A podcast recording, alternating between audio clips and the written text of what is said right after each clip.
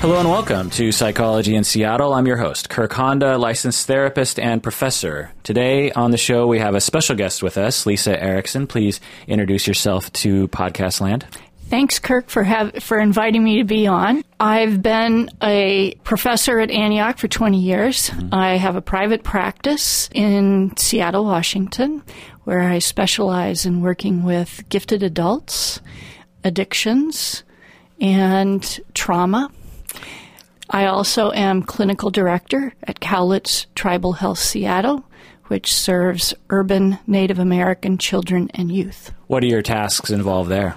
Program development, supervision, and I see a few clients there as well. So how long have you been working in the field? Since before a lot of people were born. uh, over thirty years. Over thirty years. Yeah. Okay, so very experienced.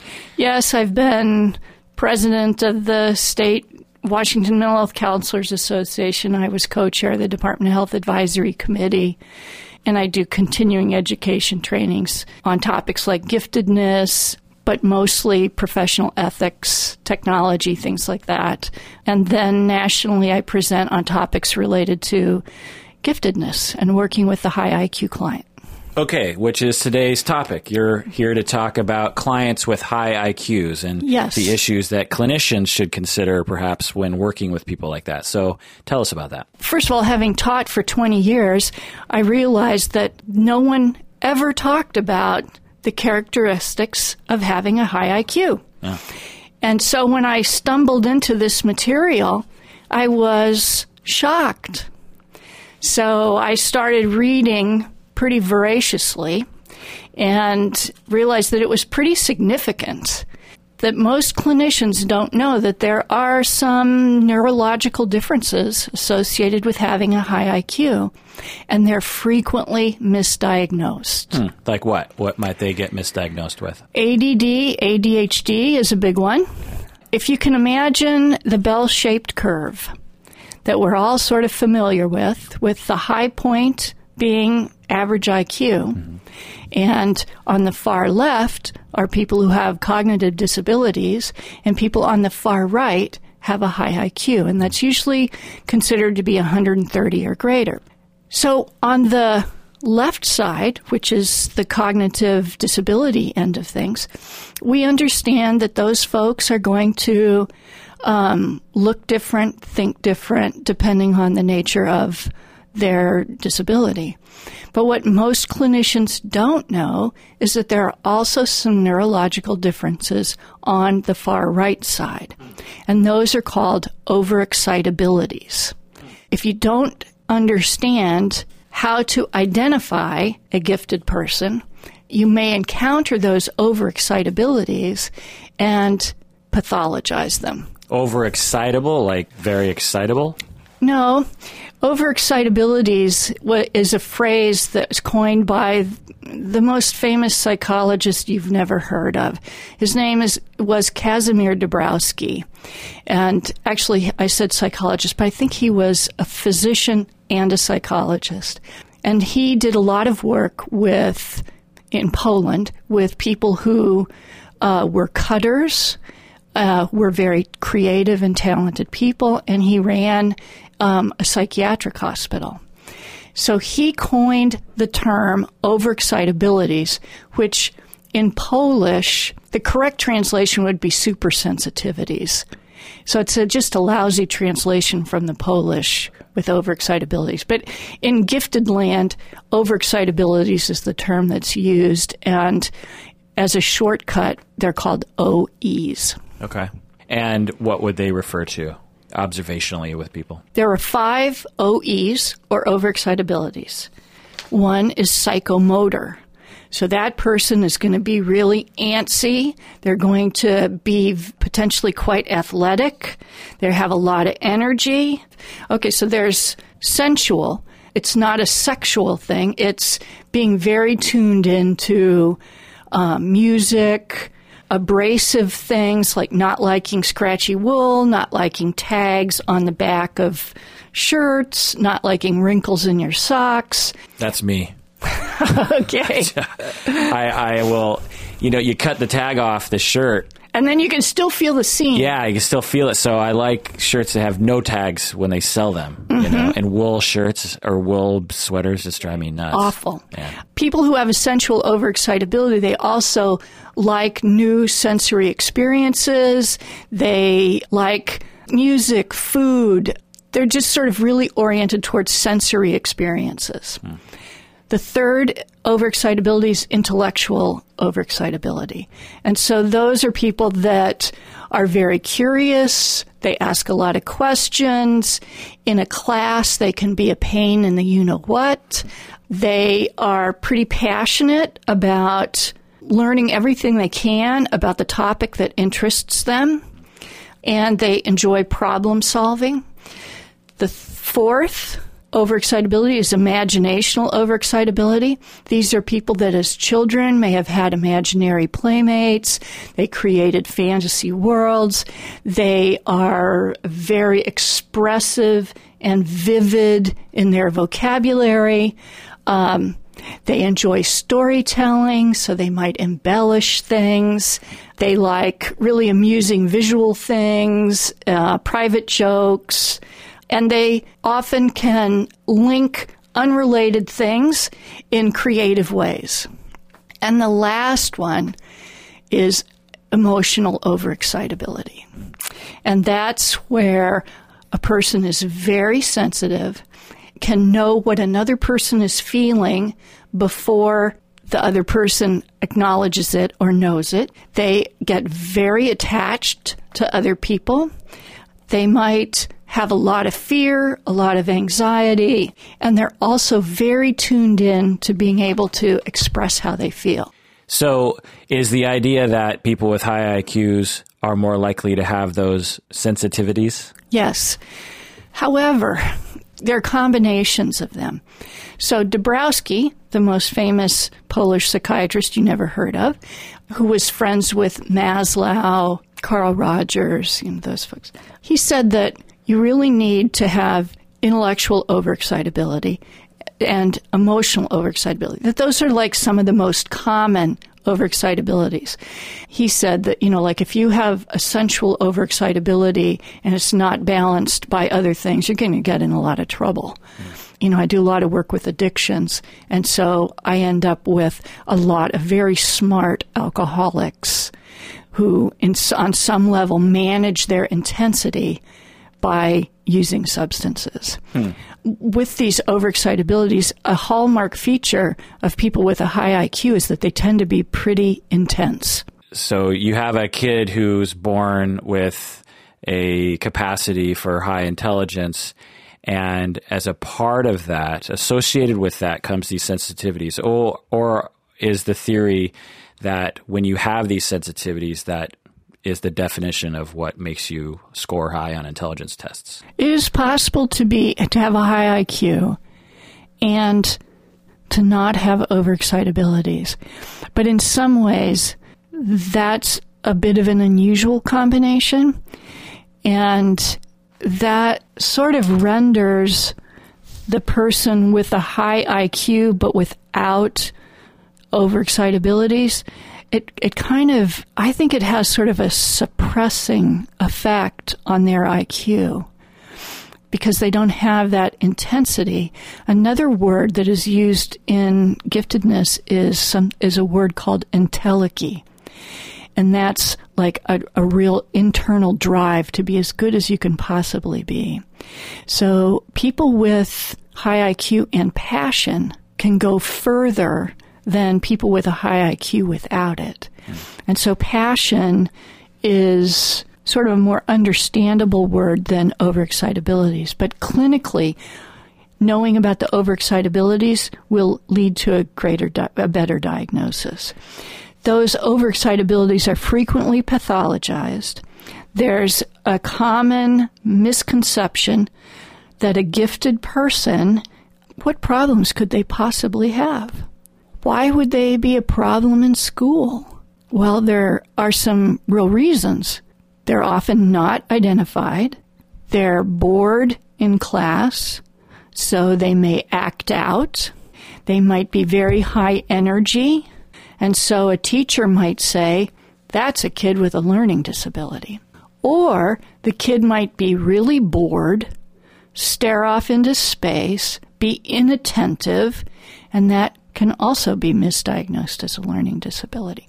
Now, I'm not saying that gifted people don't have learning disabilities, but that diagnosis is very tricky to make, and the clinician needs to know about giftedness and learning disabilities.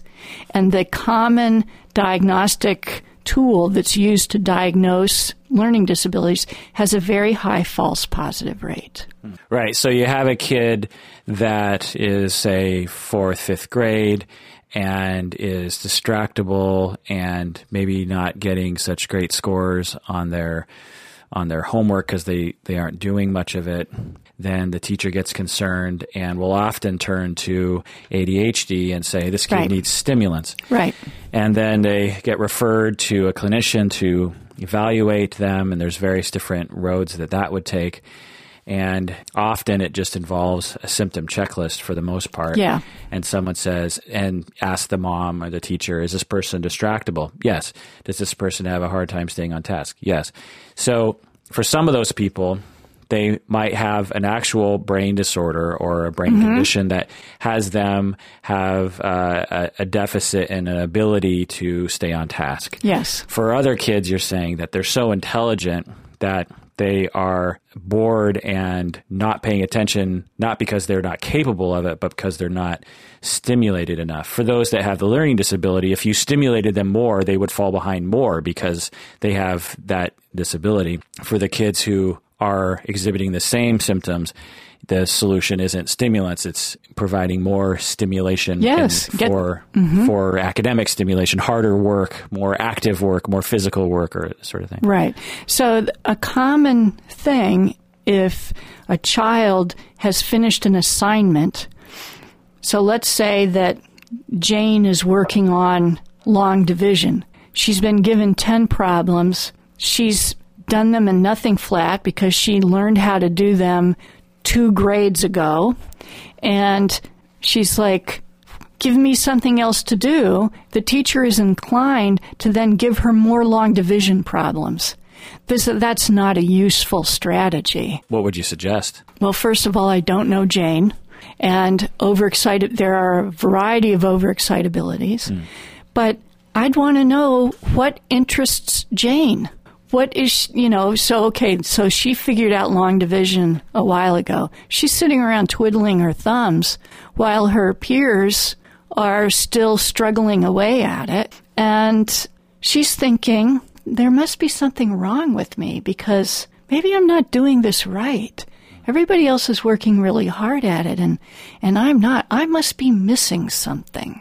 Or she's really bored and she tries to, like, you know, engage her other students to get them kind of to have something to respond to. Mm-hmm. And so the teacher doesn't think, oh, Jane is gifted. The teacher thinks Jane is a problem. I'm having to spend a lot of time, classroom time, managing Jane. I imagine that there are listeners out there that might have kids, mm-hmm. and they might be going through something like this where they have a kid that is having some issues, or a client, obviously. Yeah. And I think that there's a lot of confusion about how to evaluate this, I'm guessing, because I'm just it's just me reacting to what you're saying. Mm-hmm. I think that it sounds, you know, very valid, and I'm sure there's lots of research that goes behind this, and it makes total sense. But I could also see a kid who actually does have a learning disability or does have yes. A D D, and parents feel compelled to find alternate possibilities sometimes. Teachers don't always, mm-hmm. but parents don't want to believe that their kid is disabled. They don't they don't want to believe their kid doesn't have the capacity. They would much rather believe that their kid is too smart. Mm-hmm. Do you ever run into things like that, and, and what kind of advice might you give parents? Okay, so, situation? You know, it's kind of interesting that this is a pretty common question for people that don't understand giftedness. It's not so much that parents want their child to be gifted. If their child is gifted, they have a hard time keeping up with the child. So having a gifted child as a parent is less, oh, Johnny is fantastic, and of course he's gifted because he's our child.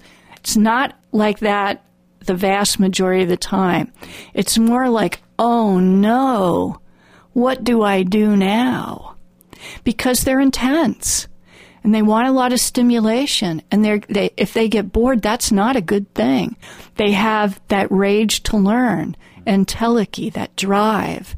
And so parents have to work with their kids to understand overexcitabilities, to not pathologize the overexcitabilities, but to help a child manage them. Mm-hmm. Then the other thing that happens is that there's a, a cultural resistance to acknowledging giftedness, mm-hmm. that it's perceived as bragging, mm-hmm. or being inflated, um, or being grandiose. I once had a, um, a really compelling email from someone who came from a very large country where there was a big emphasis on academics, and he had scored like in the top five of the people in his country, and he wanted some mental health treatment in his country, and his psychiatrist did not know anything about giftedness and said, "You're narcissistic." So when he came to the United States, he'd found my website, and he sent me this really long and impassioned story about, could this be me? And I was deeply moved by that.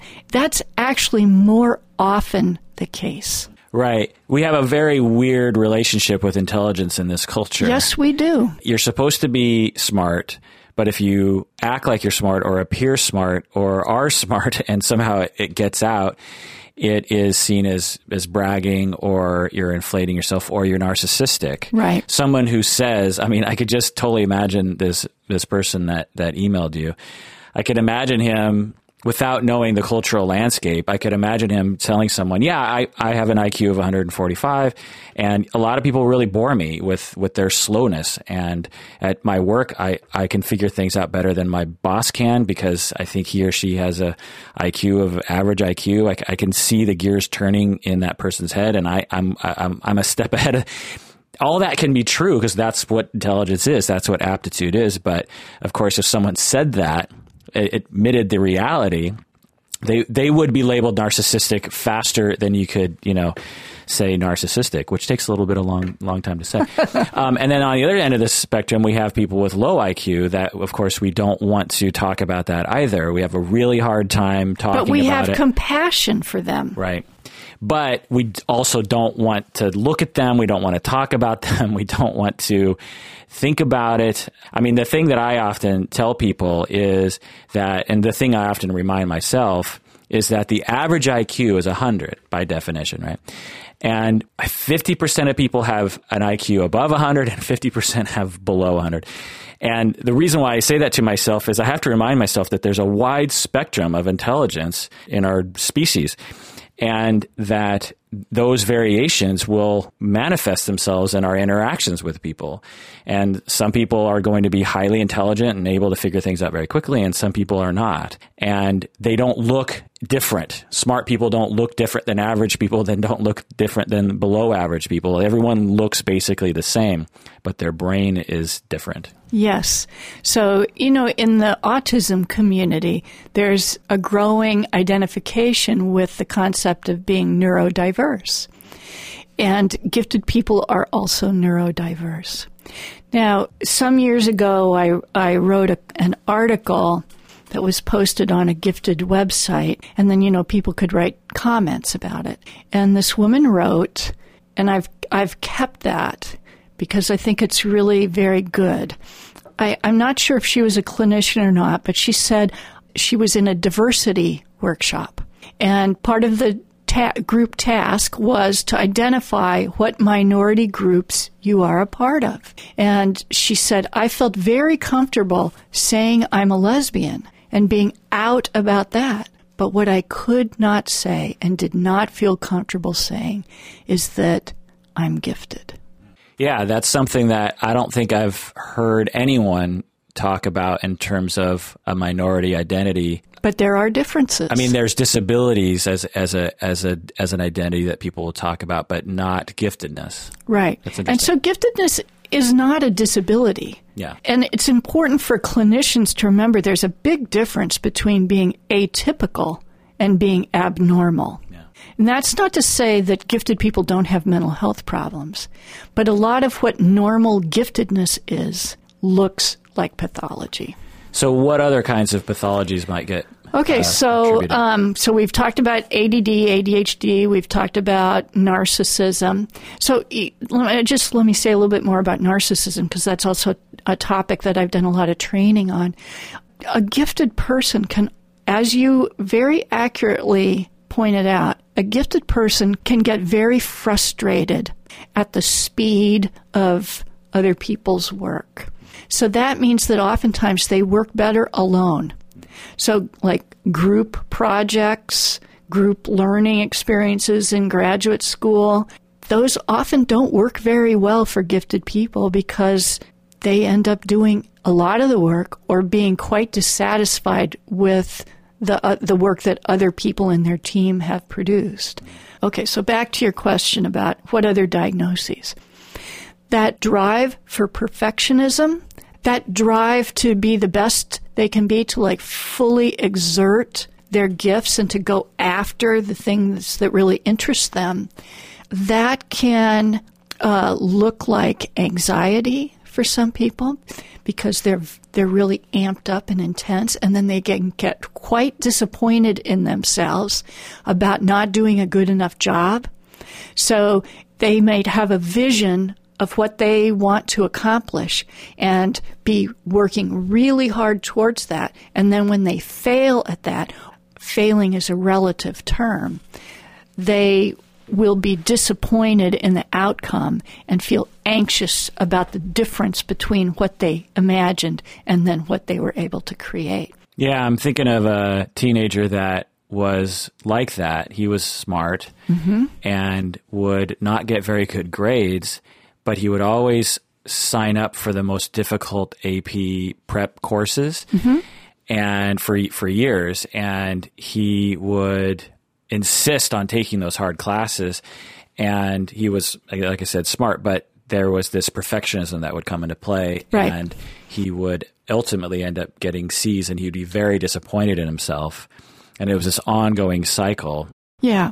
So an, another issue that that is pretty prevalent for gifted people, especially if they have a strong moral and ethical sensibility, and that can be tied into the emotional overexcitability. So these are like little children who are very disturbed about unfairness that they see around them.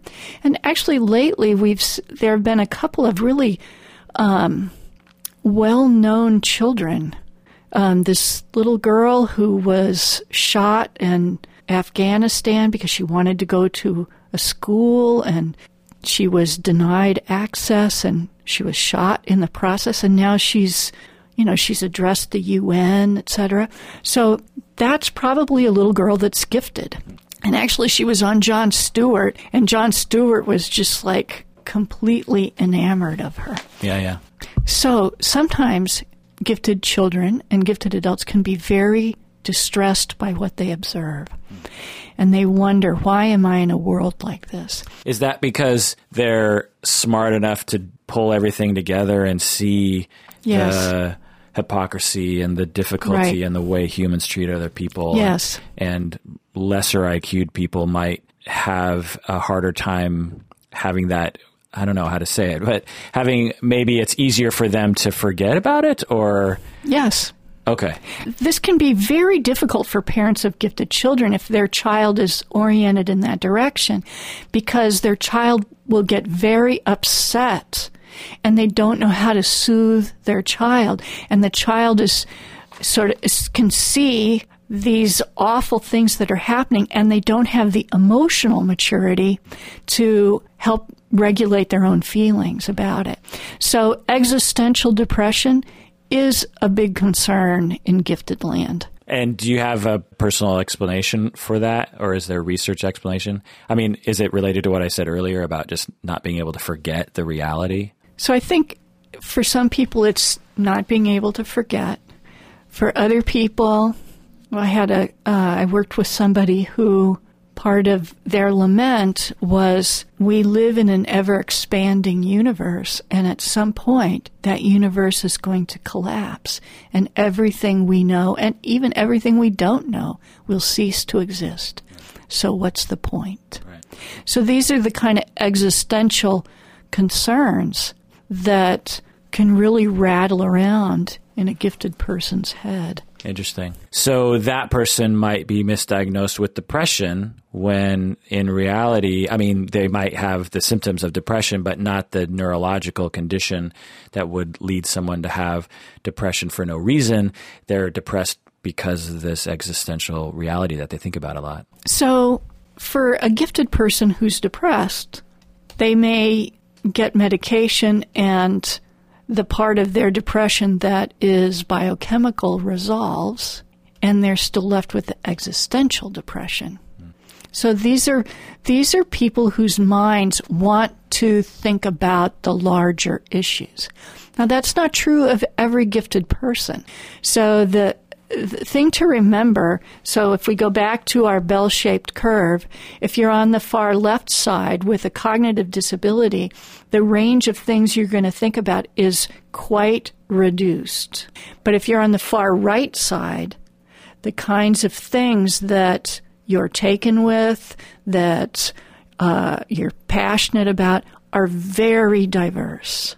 So some, sometimes I use this as an example. So if, um, if you're talking to just sort of a regular person and you say, "How about those Mariners?" the person will say, "Yeah, that was a great game." But a gifted person might say something like, "You know, it was a very interesting game statistically, and it reminded me of the game that was played in nineteen forty-one, blah, blah, blah, blah, blah." Now, we might think of that person as having Asperger's, for example, but not necessarily.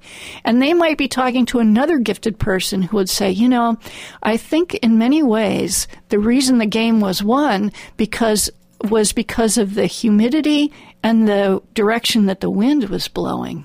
And so that made it easier for it to be a high-scoring game." And that's really related to how the stadium was built relative to other elements in the in the atmosphere. And so if you get two gifted people together and they both like baseball, one of them is going to like the history of baseball. One of them is going to be very interested in how that has affected America. Are you saying that when they're children, they're more likely to be diagnosed with a pathology than they are as an adult? No, and as an adult. Because the other thing that happens is that in school, where most giftedness, if it's identified, gets identified there, there's never any discussion about the social and emotional aspects of giftedness. And so once they're out of school, people tend to forget. So it's not unusual for me to get a telephone call from somebody saying, "I found your website and I started to cry." And I know they're not talking about the page on depression or the page on addiction. There's only one page I have that evokes that kind of response, and that's on giftedness. Because they read the characteristics, and they're like, "Oh my God, I thought I was, I thought something was wrong with me." Yeah, I could imagine that based on what you're saying, that because we don't talk about it, and because we pathologize it, and because we also look down on people who talk about their giftedness, that when they come across this explanation and this validation for their experience, that it might be the first time they've ever come across anything like that. It's very analogous to the coming out process for gays, lesbians, bisexual, and transgendered folks. So how can we help people in this situation? Well, I think that the, the most important thing is to, to read about overexcitabilities. And then it will be very clear how easy it is to misdiagnose. So gifted people can also look manic. Some gifted people have a reduced need for sleep. Um, and all of this has to do with the way their particular brain is wired. They're, this is an example of the, of the neuroatypicality. Right. I can imagine someone that's very smart speaking very quickly, not sleeping very much at night, having a lot of grandiose ideas about saving the world or changing jobs and, and bettering their life because they've been thinking so much about it, and a clinician misdiagnosing them with mania. I, I can, yeah. or hy- hypomania. I can definitely imagine that. Mm-hmm. But see, some of their thoughts are not indications that they're grandiose. It's their commitment to things being better or having a sense of what they might be capable of. But the other reason that I think people forget is because of the notion of stereotype threat. Actually, I was just in Indianapolis at the National Association for Gifted Children annual conference, and I presented on giftedness and stereotype threat. And I had uh, analyzed comments that teachers of gifted students had posted on a social media site about their experiences teaching gifted children. And there was an amazing number of comments about that the teachers were making about, I want them to be quiet about it. They're not supposed to talk about it. I, I tell them that they're that it should show from what you accomplish rather than um, you talking about it. So there's, even among people who make their life teaching gifted kids and being around giftedness, they're telling little children, don't talk about it. Mm. And so that, I think, contributes to forgetting. Keeping people in the closet. Exactly. Making the kids feel bad for who they are and their right. abilities. Yeah, or in their excitement about what they have just done. Yeah. Um, or what they want to do. Right. And if you're a gifted person of color and you're the only gifted person of color um, among the people that you know, you're going to have a very different experience right. than someone who's more mainstream. Unless you're Asian like me, and, and then um, and then you're just living up to your parents' expectations because mm-hmm. uh, um, of the value put on schoolwork and intelligence. And achievement. Yeah. So there's a difference between achievement and ability, mm. and oftentimes I Q tests are measures of achievement. Mm-hmm. Right. I wanted to talk with you about that because as we're talking about intelligence, it's been a while since I've talked or read about or thought about this, so it might come out all kind of jumbled. But in my reading of intelligence and the history of the construct of intelligence, um, I think we have to say that it's a construct, the, the, the idea of intelligence and the way that psychologists measure intelligence. They measure particular abilities mm-hmm. and try and abstract from that a Uh, what they call it G, right? Which right. is this variable that we've defined in psychology as intelligence. But of course, there are many other kinds of intelligences we could identify that aren't measured by standard I Q tests, like the uh, bodily intelligence and emotional intelligence and uh, musical intelligence and artistry intelligence yes. and drama intelligence. And none of those are evaluated in, in right. these tests. An important concept is something called asynchronous development. And that speaks to what you just said, that a person can have a gift in a certain area and not in another. Now, the use of the term gifted is something that almost everybody hates. There's just not a good word to describe the high I Q person. And even I Q, as you have pointed out, is in many ways a social construct. Although, you know, it, it is measuring something. There is something there. Right. But people take offense to the term gifted because it sounds like you're special in some way. Mm. You've been given a gift that nobody else has. Neener, neener, neener. And, you know, that's that's a loaded thing. And right. oftentimes people want to say, well, you know, everyone has a gift. Yeah. Everyone is gifted. Right. But you know what? That's not really true. Mm. Not everyone is tall enough to be an N B A player. Right. Or we could say that not everyone is tall. Right. There's an average height, and some people are taller and some people are shorter. Right. And some people, I, you know, my skin color is half Asian, half half Swedish, and so that's my skin. That's what I have. Some people have darker skin than me.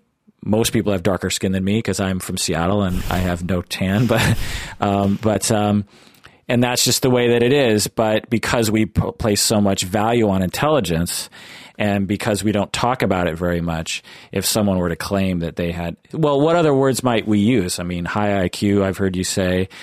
What other words might we use besides oh, gifted? Oh, my goodness. Asking that question, you're stepping into a morass. Really? Why? Oh, it's just that this discussion has been going on since Terman. Does it annoy you? It's, I've sort of given up on finding the right word. Is it because you use the word gifted and heard so many people rail about the usage of that word, but that's the best one you have going for you? Because I know that experience, believe me. as, as a podcaster who gets emails from people who are angry, I, I understand uh, the frustration of words and what they come with. You know? Yes. So this term has baggage. But you know what? The whole concept of some people being smarter than others, that's where the baggage is. So even if a word was found that was as benign as a word could be, it wouldn't take long for it to become a loaded term. I see. In the same way that retarded now is a loaded term, we're starting to get right. away from that word. Originally, it was used to replace, I think, idiot or something. And, and moron. Or moron. And, and, and, and, well, because we associate moron with, with an insult. Right. And retarded has become an insult. It was, I mean, it just means slower. And, you know, and then as I see slow, that, that has negative connotations about it as well. Now we say developmentally disabled. I've heard people say they want to get away from that. You're using the term cognitive disability. Cognitive disability. In the future, my guess is that will be an insult and we'll have to get away from that word. And and I'm okay with that, but it's just, I think we just need to take into consideration um, the evolution of words. Like, for instance, the word colored, you know, the, these words right. are Negro. I mean, they, they were originally, they had a different meaning for them. And as time goes on and as we use them as insults and as we use it to oppress and as we use it to put people down, the words become sort of evil. So so gifted has has an evil connotation when it didn't originally, is what you're saying. Yeah, it, I think it has the connotation of you don't have something. So it's it's problematic. And so let's I want to go back to the woman who wrote a comment that said, I was in a diversity training and I felt perfectly comfortable saying I'm a lesbian, but the one thing that I couldn't say is that I'm also gifted. And so, you know, I think that if you were a gifted athlete, you would have no problem displaying your trophies. Your parents would be proud of you. Your friends would be going, that's great, and patting you on the back. But if you win a science or a math competition, people don't say to you, wow, that's great. Like if you got straight A's or a high score on an I Q test, you wouldn't frame it and put it on the wall. Right. But that, you, would be, that would be bragging. Right. But you, it's okay to do that if it's an athletic accomplishment. Right. You can have your medals framed on the wall. You can have pictures of yourself accepting yeah. trophies. I wonder if it's because the crowds, you know, when you're at a football game, there's a crowd and people are cheering.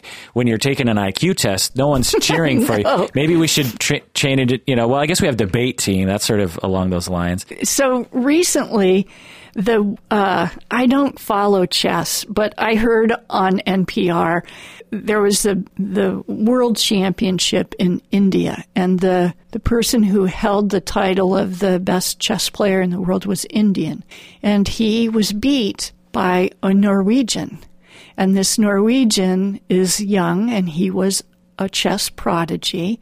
Now I think he's in his twenties. A really, really remarkable person.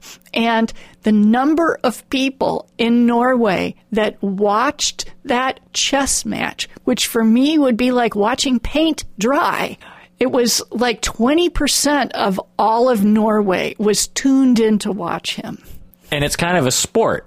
Yes, that's probably true. You could kind of make it into a sport, right? Because I was yes. even, as I was talking about debating, it's kind of like a sport. Yeah. Uh, I Q testing is is is not not is not, not considered a sport, but you could you could.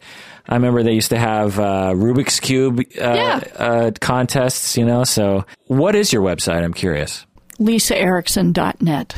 Lisa Erickson dot net. Wow. E R I C K S O N. So you got the jump on that from all the other Lisa Ericksons in the world because, you know, there's got to be a number. Well, there is Lisa Erickson dot com, oh. a real estate agent in Minnesota. But the last time I checked, I, she might be in Florida now. Is there a Lisa Erickson dot org that's... I don't know. Probably. A, some other kind of person? Yeah. Yeah. Um, so they can go there and they can click around and find your gifted tab or page, yeah, and yeah. you have an explanation there. And so I, I, I want to also just talk to the clinicians out there. So what if they were to work with someone and they think, hmm, I, I wonder if my client, kid or adult is gifted and, and some of the issues that they're facing have to do with that without it being identified clinically or even for the client themselves. What might they do? And I know that's a very general question, but... I wrote an article for uh, Parenting for High Potential, which is a division of N A G C, that was really for parents about how to vet a therapist.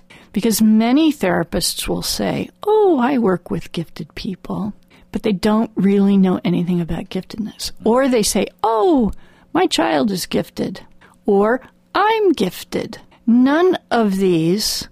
are qualify a, a clinician to work with giftedness. Huh.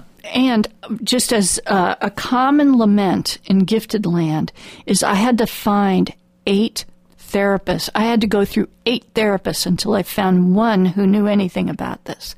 So what was the original question? What should clinicians do? So clinicians need to think about intelligence. They need to read up on that. They need to study overexcitabilities. Is there a particular book you would recommend? Just one? Yes. Did you write a book? No, I've only written articles. Oh. So an excellent book for clinicians is Misdiagnosis and Dual Diagnosis of Gifted Children and Adults hmm. by Webb et al. And on the cover... the diagnoses that are referenced, because these are the most common misdiagnoses: A D H D, bipolar, O C D, Asperger's, and depression. Yeah, I'm glad you mentioned bipolar because in the very early days of this podcast, five years ago, I received a lot of emails regarding an episode we did about bipolar, and one woman just finished a documentary, and I wish I remembered the name, but I can't. But it's a documentary about bipolar, and it's a lot of interviews with people with bipolar. And one of the things that she was saying was that it cu- carries with it often a lot of creativity and a lot of intelligence. And that's been shown in, in empirical research for a while now. And so in some ways, this is not what you're talking about, because what I'm talking about is maybe dual diagnosis. Yes. Is, is that what you're talking about? And gifted people can be bipolar. Gifted people can be A D H D. Gifted right. people have mental health problems like everyone else. Right. But also a gifted person could be mistaken for having bipolar when they don't. Exactly. Because they are excitable, they're intense, they, they're intense, they're they, perfectionists. They get sad because the weight of the world is on their soul because they can see through the through the veil. Yes. And they will get down on themselves because their social interactions at school aren't going so well, and it kind of downward spiral from there, and they can get angry about that. And so it never began with a biochemical difference for them. It was purely based on their giftedness, which led to them exhibiting all the bipolar symptoms. That's right. what, that's what this yeah. book is about. Okay. Yeah, and it's really great because it has like decision trees. It's, so let's just take the biggest one, A D H D. Most clinicians understand that it's overdiagnosed, and oftentimes the referrer is a teacher. The, the really a cardinal feature of A D H D is that it exists across the board in all settings. If it only if the teacher is the only person that sees that behavior and the child is fine at home, that's a strong indicator of misdiagnosis. And so let's say, just given that example, they come into child therapy or family therapy, what might the therapist do to help relieve the symptoms that they are experiencing in school? I would advocate for the the child to be in a more interesting and advanced classroom, either a pull-out program or advancement or in a GATE track, gifted and talented education. When I was a kid, they called it SAGE. Have you ever heard of that? Mm-mm. SAGE, S A G E. I don't know what it stood for, but um, I remember it was all of us snobby kids in the second grade were in this SAGE thing and, and ridiculed because of that. See, there you go. The nerdy kids who watched Carl Sagan on P B S and that kind of thing. Mm-hmm. But um, so you're recommending that you advocate for the children to be in some kind of gifted program. Do a lot of schools have these? So I actually, even though I supervise a program that's children and youth, my my practice is with adults. And so um, I'm, I'm actually meeting with a principal tomorrow to advocate for the child of one of our staff members at Cowlitz because he's in special ed. And I don't think he should be in special ed.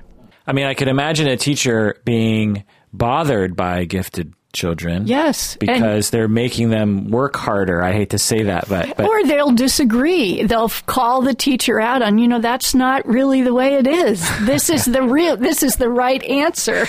um, I don't know if I'm going to include this in the podcast, but it brings okay. up, I remember I was in the fourth grade and the teacher said, this is how rain happens. We have we have condensation and they build clouds. And, and this is the first time I've ever heard of it. You know, I'm just like, whoa, so water droplets.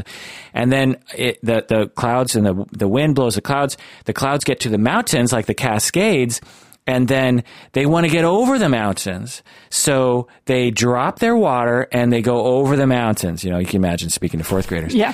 And I remember going in my head, clouds don't have brains. They don't. They don't want. They don't want anything. They can't. They can't think. I want to go over this mountain. I'm going to drop water. It doesn't make any.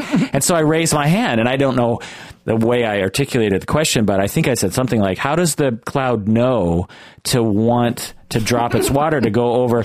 And I remember she just looked at me and said, "Well, it just does." Oh, that is such an unsatisfactory answer. And I remember just thinking to myself, she doesn't know what she's talking about.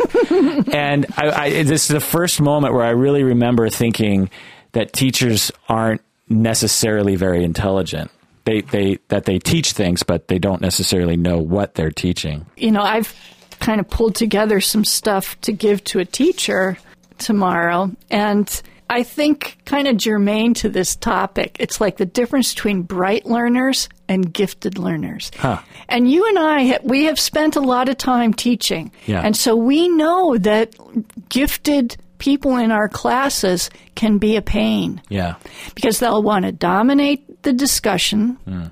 They'll want to clarify your meaning of a particular word. Yeah, yeah. So they can be a management problem. Yeah.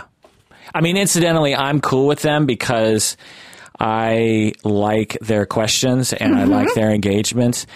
I don't like it when they challenge me, of course, that, but, but ultimately it's probably not a bad idea for me to be challenged, especially when I'm not being very smart or talking out of my ass or something, which happens on occasion.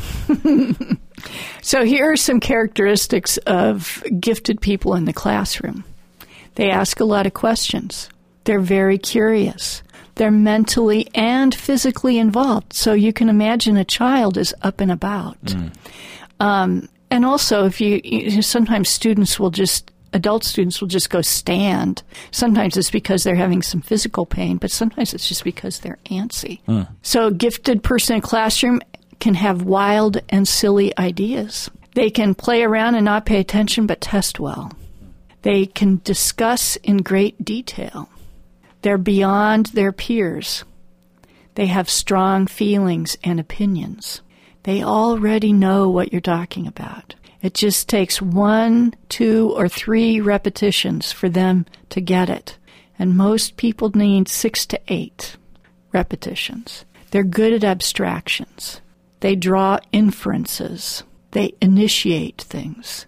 They're intense. They love learning. They invent things. And they're good guessers.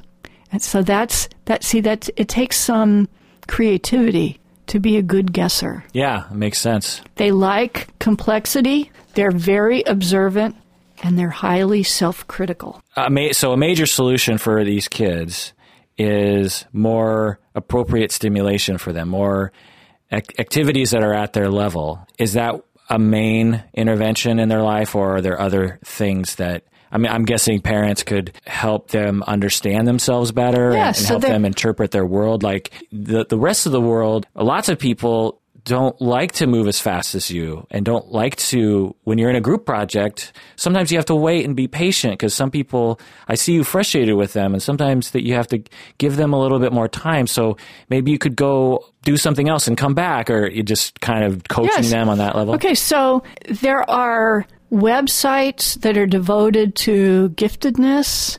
They have um, lots of really good articles to read.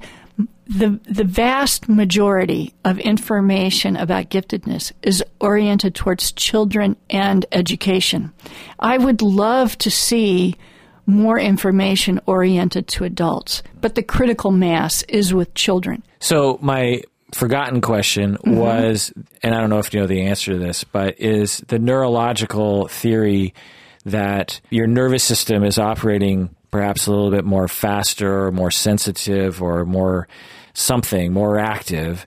And this not only increases your intelligence, but also your sensitivity and your activity level and your need for things to move faster and your your need for less sleep, all, all those things that might not be intuitively at first associated with intelligence, but when you think about activity level neurologically, it is connected. Yes. So understandably, looking at the gifted brain is not a high priority because we have this great technology and that technology is being devoted to brain diseases, which is very understandable.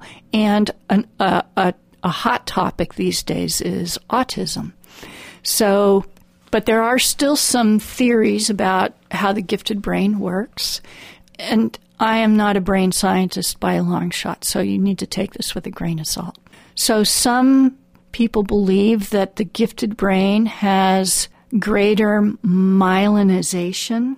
And so because the myelin sheath protects the power of the electrical signal, if there's more sheath, the electrical impulse can go further. And so that signal strength indicates a high, may result in a higher I Q. Hmm. And so people with a higher I Q often link together things that you might not have associated. But it would also increase your sensitivity to things because Absolutely. You would have perhaps uh, above average activation of, for instance, nerve impulses of a tag being on the back of, of your right. neck. Right.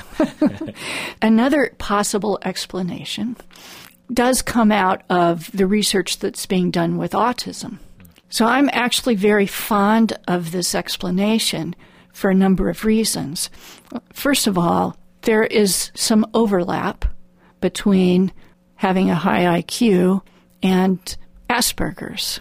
So this is another interesting differential diagnosis question. And it's important if you work with autism that you also understand the characteristics of having a high I Q. Anyway, I'm not such a big fan of Simon Baron-Cohen's view of autism. He's out of Oxford, and he's kind of the person that says that autism is, and Asperger's is about the the male brain. It's like the uber male brain. So I think there are some problems with that, and that Asperger's is very underdiagnosed in women. An alternative to his theory, it comes out of neurology, which that speaks to that part of me that views neurology as somehow more scientific than psychology. Sorry. It's called the intense world theory. And I like that, because it also lends some credence to the notion of overexcitabilities. Mm. And so the notion is that people that are autistic, it's not that they can't connect, it's that they connect way too much. And so they have to distract themselves yeah. from how painful the world is. Right. It brings in a lot of odd behaviors that you'll see in autistic people. Like that soothes them. Right. That they're sensitive to noises and to lights and to to people and to things, and that they're they notice lots of data. That's I think that theory's been around for a long time, that they they're noticing too much things and they can't ignore the noise mm-hmm. to focus on the things that other people will focus on, like the eyes of the person they're talking to. You know, they're they're they're they're so receptive to so many things that they can't ignore everything the way that most people can. Like when yeah. I'm talking to you, I'm ignoring this thing over here. I'm ignoring all that over there because I'm focusing on you. So that would make sense. And given this sense, sense oversensitivity or overexcitability theory, it, it would make sense in that way as well. So, yeah, so I'm, I'm quite enamored of the intense world theory that, you know, is there's a lot of hard science that goes into that. So with gifted people who are autistic, because they're gifted, they sometimes harness their giftedness to manage their autism. And so this notion that people that are on the spectrum don't make eye contact, are headbangers, that's more often than not not the case when you're at the high-functioning end of the spectrum. So you wanted to mention microsigns. Yes. Okay. So um, it may be that you are working with a client and you're sort of puzzled and you don't have the resources or the wherewithal to administer an I Q test, which I Q tests can be problematic, and you're trained in this test but not in this test, and test B would be better than test A, but you only know test A. So some other indicators to look for are a good vocabulary. I have clients use words that I've only read and I've never heard spoken out loud. Being able to connect disparate thoughts in a creative way. Having intense interests. Sometimes moving from topic to topic to topic. And the gifted person might feel like, I can't stick with anything. I can't settle down. There's something wrong with me. But actually, they're following their curiosity, and they've learned, and then they've learned everything they want to learn about that topic, and it no longer holds interest for them, so they move to another topic. And if they don't understand that as a manifestation of their giftedness, they're going to think, something is wrong with me. And they're, it's it's much really much more benign. They've just sort of exhausted their interest in that topic and they want something else. So you, you want to look for somebody with very diverse interests. But look for sort of un, unusual skill sets. So let's say someone says, people really like to go fishing with me because we always find stuff. Well, why is that? Well, because I have a way of being able to see where there's a school of fish in the ocean. So I hear something like that, and I think that person has unusual pattern recognition. So th- those are the kinds of things to pay attention to. Might you also uh, get behind them and, and turn their collar over to see if their tag has been ripped off? We we would only do that with people like you. Gifted! I feel like I've learned a lot. I had no idea about this topic, honestly. I mean, I've obviously heard about gifted kids, and I imagine I've read some research in the past, but I can't recall having. This is a whole new area that I had no idea existed, which is shameful given that. Um, no, it's the norm, which, you know, that I was so shocked when I stumbled into this material. So I just want to say one more thing, and that is that as clinicians, we would never imagine feeling competent to see clients if we didn't understand and were able to identify bipolar disorder, other diagnoses. But the incidence of bipolar is comparable to the incidence of giftedness. And clinicians don't know about giftedness, but clinicians feel like they should know about bipolar. Right, because we think that giftedness is a gift and is only going to produce good things and will only produce wonderfulness and and capability and less likelihood that they'll be in your office. But you're saying that for many people, it, it might actually lead them to arrive in your office and, and ask for help. Right, because they feel different. They don't, they can't find their peers. They think there's something wrong with them. They tend to, there's a higher incidence of introversion. That's sort of the percentage of introversion among gifted people is almost the reverse of what it is in a normal population. A really good book out right now is Quiet by Susan Cain. I watched her TED Talk and I thought, hmm, gifted. She's talking about introversion? Yeah. So any final thoughts about this topic you'd like to go out with?